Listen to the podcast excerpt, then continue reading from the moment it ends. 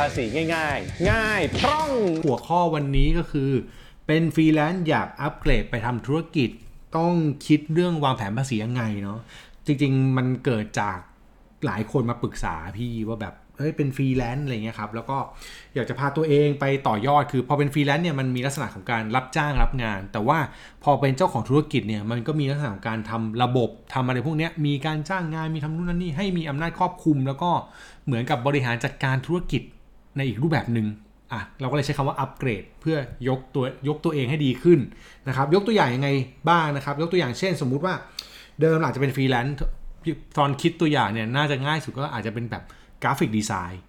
อยากจะรับงานเดินเดิมก็รับงานทำงานไปเรื่อยๆอย่างเงี้ยครับแต่ว่าอยากเปลี่ยนมาเปิดบริษัทรับงานกราฟิกจะเห็นว่าสเกลมันเริ่มต่างแล้วตอนที่เป็นฟรีแลนซ์รับงานกราฟิกอย่างเงี้ยครับมันก็เป็นคนรับจ้างทำงานให้ ทำนู่นทำนี่ให้เขา แต่ว่าพอเปิดบริษัทมามันเหมือนกับ เราสามารถขยายโอกาสในการรับงานที่ใหญ่ขึ้นได้ เราสามารถมีการฟอร์มทีมขึ้นมา เพื่อทำเป็นธุรกิจจริงจังรวมถึงตัวเราเองเนี่ยก็อาจจะไม่ต้องทำงานมากเท่าเดิม แต่มีคนมาช่วยทำงานแล้วก็มีส่วนแบ่งกันไปนั้นในมุมของการจัดการธุรกิจมันก็คือการยกระดับเพื่อสร้างโอกาสในการรับรายได้ที่มากขึ้น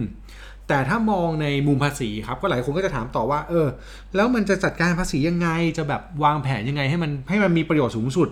ทีเนี้ยสิ่งที่ผมพยายามจะคิดจากประสบการณ์ แล้วก็จากคำแนะนำที่เคยให้ให้คนอื่นเนี่ยผมก็รู้สึกว่าจริงๆทางเลือกมันก็มีอยู่แค่ 2 ทางอะไรครับคือยังเป็นบุคคลเหมือนเดิม หรือเปลี่ยนไปจดเป็นบริษัท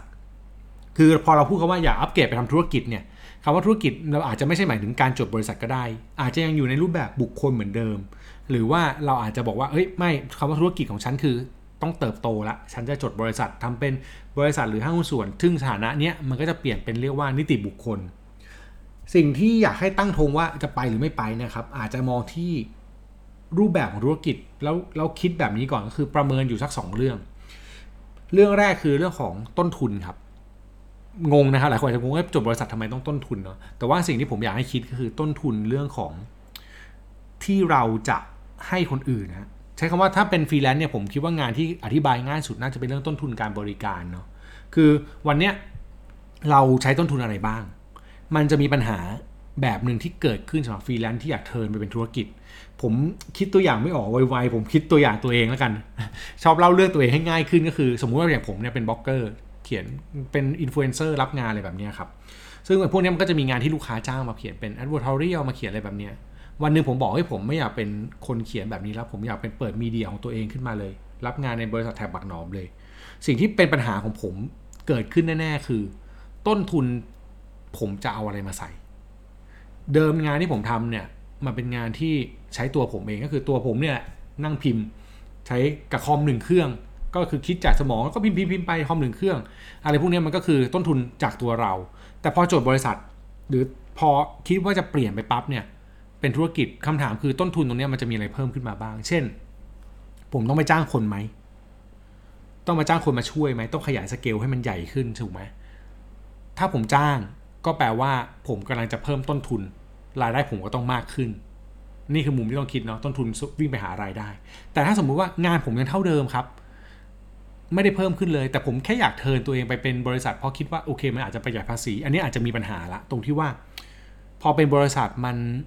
มันจะเอาค่าใช้จ่ายอะไรมาในเมื่อต้นทุนมันมีแค่ตัวเอง จะไปจ่ายเงินเดือนให้ตัวเอง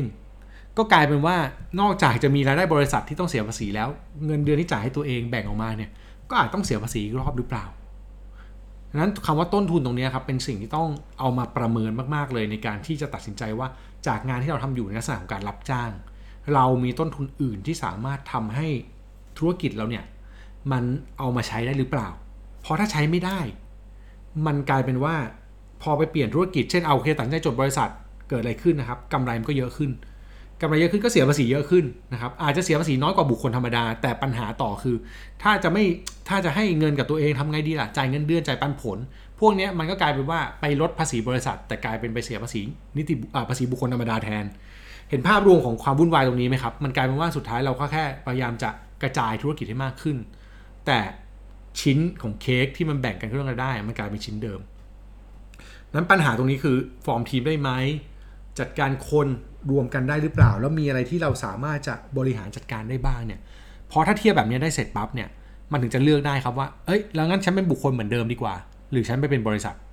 อย่างเคสผมเนี่ยผมอาจจะบอกว่าผมเป็นบุคคลเหมือนเดิมก็ได้ ผมไม่มีอะไรเพิ่มขึ้นเลย แล้วก็เงินงานไหนที่ผมจะต้องเอาซอสหรือให้คนอื่นเนี่ยบางทีผมอาจจะขอให้ผู้จ่ายเงินจ่ายให้เขาโดยตรงเลยก็ได้ พื่อที่จะได้ไม่ไม่ต้องมาเพิ่มรายได้ผม เพราะผมไม่ได้อยู่แล้ว ก็อาจจะเป็นการจบง่ายๆเลยนะครับดังนั้นต้นทุนตรงนี้มันจะเป็นตัวกำหนดครับว่าเราควรจะอยู่ในรูปแบบเดิม คือเป็นบุคคลดีไหมหรือเป็นบริษัทดีกว่า ระยะยาวแน่นอนนะครับ ถ้าเติบโตยังไงก็ตามเราก็พูดกันง่ายๆ เลยว่าบริษัทมันก็คงดีกว่าแหละ เพียงแต่สิ่งที่ผมอยากแนะนำก็คือบางทีต้นทุนในการที่มันเพิ่มขึ้น มันอาจจะได้ไม่คุ้มเสียถ้าเราต้องไปลงทุนกับต้นทุนอื่นมากขึ้นเนี่ยกลายว่าการวางแผนภาษีของเราเนี่ย จะมีปัญหาได้นะครับ อันนี้คือสำคัญนะฮะนั้นมีลูกจ้างมีส่วนแบ่งมีทำอะไรพวกนี้ได้ไหม ถ้าทำได้การกระจายเป็นบริษัท หรือการจดเป็นบริษัทอาจจะคุ้มกว่า แต่ว่าถ้าทำไม่ได้ สุดท้ายมันวิ่งกลับมาที่บุคคลนะครับ มันก็ยังอยู่ในบุคคลเหมือนเดิมก็ยังได้อยู่ไม่ได้ผิดอะไรนะครับ อีกต้นทุนหนึ่งที่อยากให้ประเมินอีกประเด็นหนึ่งแล้วกันก็คือต้นทุนอื่นๆด้วยครับ เมื่อกี้เราพูดถึงต้นทุนบริการเป็นหลักนะก็คือจ้างคนทำอะไรพวกนี้มีคนมาช่วย อีกอันหนึ่งที่ต้องดูคือลักษณะงานที่เราทำครับ มันต้องใช้สินทรัพย์เยอะแค่ไหน คือถ้ามันต้องมีการลงทุนอุปกรณ์มากๆ เช่น ถ้าไม่ใช่แบบผมเนี่ยที่ใช้คอมอะไรก็ได้ ใช้โน้ตบุ๊กธรรมดาก็ได้เนี่ยเกิดเป็นธุรกิจเฉพาะเช่นสมมติเป็นยูทูบเบอร์เป็นเรื่องของการรับจ้างทำงาน รับจ้างตัดต่อที่ต้องมีการลงทุนอุปกรณ์ แล้วงานมันขยายสเกลขึ้น รวมทีมเยอะขึ้น ต้องมีการซื้อคอมซื้ออะไรพวกนี้ที่มันยิ่งใหญ่ขึ้นขึ้นเยอะ การไปอยู่ในรูปแบบบริษัทก็อาจจะดี เพราะว่าต้นทุนพวกนี้ที่คุณลงทุนไปอะ มันเอามาเป็นสินทรัพย์ของบริษัทได้ แล้วมันก็มีการคิดเรื่องของการตัดค่าเสื่อมราคาอะไรแบบนี้ก็อาจจะคุ้มค่ามากกว่า หรือถ้าเกิดมองในเรื่องต้นทุนจบแล้ว อีกนิดนึงก็คือในเรื่องของต้นทุนเวลาครับ บางทีเราอาจจะต้องไปทำธุรกิจกับคนอื่น ซึ่งความน่าเชื่อถือของเราและเขาจะร่วมกันได้ยังไง ก็อาจจะถูกบังคับหรือบีบให้ไปเป็นรูปแบบบริษัท เพื่อที่จะได้มีการแบ่งเปอร์เซ็นต์แบ่งความเป็นเจ้าของ แบ่งกำไรกันได้อย่างง่ายขึ้นก็เหมือนกัน นะครับหรือใครคิดจะขยายสเกลอนาคตจะขอสินเชื่อแน่ๆอันนี้ผมก็จะบอกว่าเออแนะนำไปเป็นบริษัทเลย เพราะสุดท้ายแล้วถ้าคุณจะเติบโตคุณเป็นบริษัท คุณมีโอกาสที่ได้รับแหล่งเงินทุนดีกว่า ก็อาจจะเป็นคำตอบอีกแบบหนึ่งก็ได้นะครับโดยสรุปประเด็นตรงนี้ก่อนสั้นๆ คือ ต้นทุนที่เรามีฮะมันมีอะไรบ้าง แล้วก็มันสามารถเอามาใช้เพื่อขยายธุรกิจหรือทำให้กำไรโดยรวมของธุรกิจเมื่อเป็นบริษัทลดลงได้หรือเปล่า อันนี้คือสิ่งที่ผมอยากให้คิด ทบทวนกันดีๆ เวลาจะทำให้ตัวเองเป็นบริษัท แต่ว่าสิ่งที่แนะนำแล้วกันที่ต้องระวังครับ ไม่ใช่ภาษีที่เป็นรูปแบบนี้ครับ รูปแบบมันเลือกไม่ยาก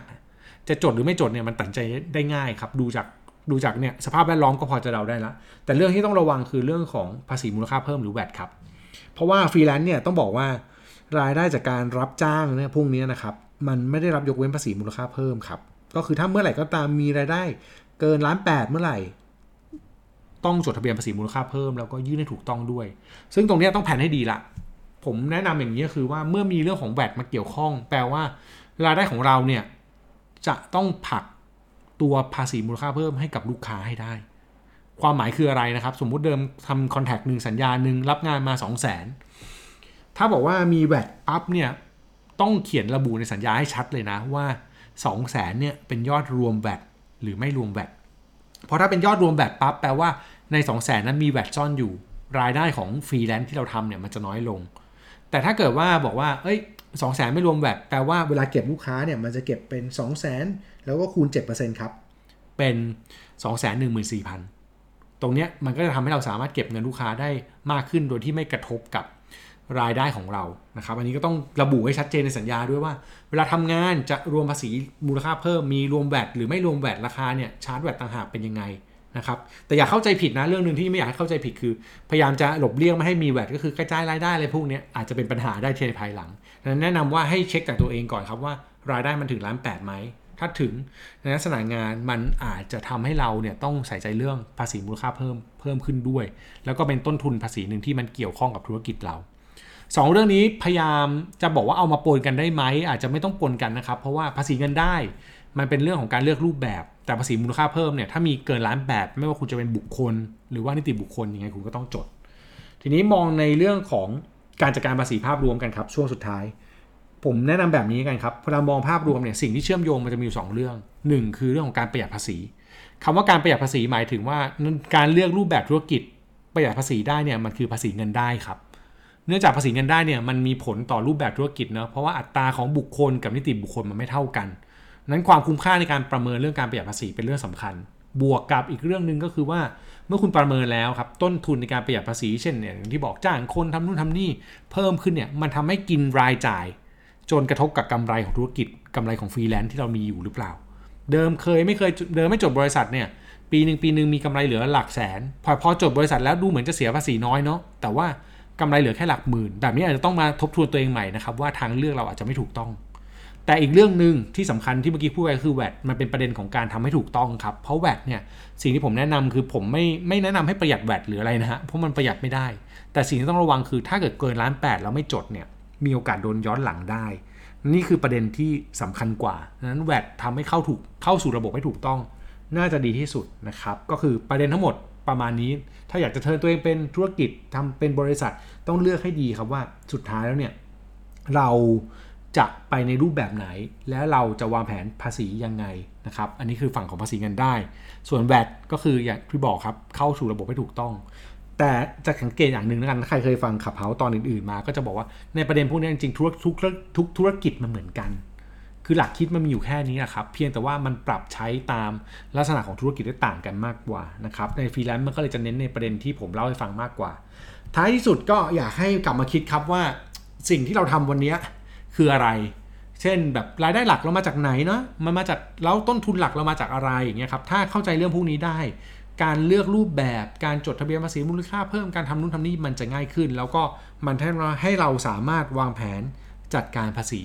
ได้อย่างถูกต้อง เพราะเรามีข้อมูลที่ถูกต้องครับ ภาษีง่าย ๆ ง่ายพร่อง